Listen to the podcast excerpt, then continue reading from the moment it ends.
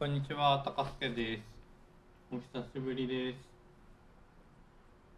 今日からスタンド FM を始めてみることにしたんですけど、ちょっと急に撮り始めると声出ない気がしたんで、なんとなくラジオトーク始めました。昨日、美容室に行ったんですけど、いつも行ってるとこと違うとこに行きまして、いつも行ってるとこが、いつからだろう。もう45年同じとこにしかも同じ人に切ってもらってたんですよ。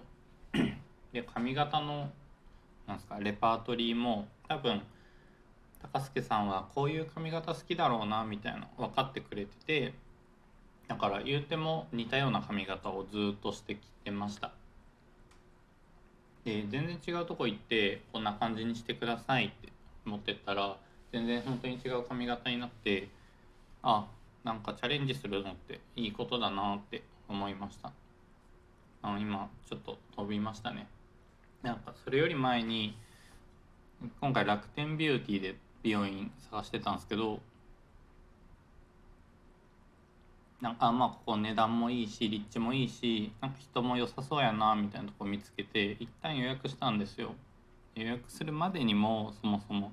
いやでもいつものとこ行こうかなとかずっと思ってたし予約した後もいやでもでもみたいなよくわからん悩み方をしていて。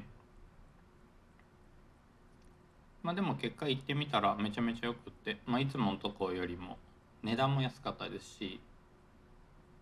うん、そんな下手だなみたいなうまいなみたいな特になかったしあまあでもいつものとこはめっちゃうまい。それはマジ。えーでもねそうねって感じでことを思いましたとさ。意外と声は普通に出ることが分かったんでちょっと今からスタンド FM 行きます。よかったらスタンド FM でも高助を検索してみて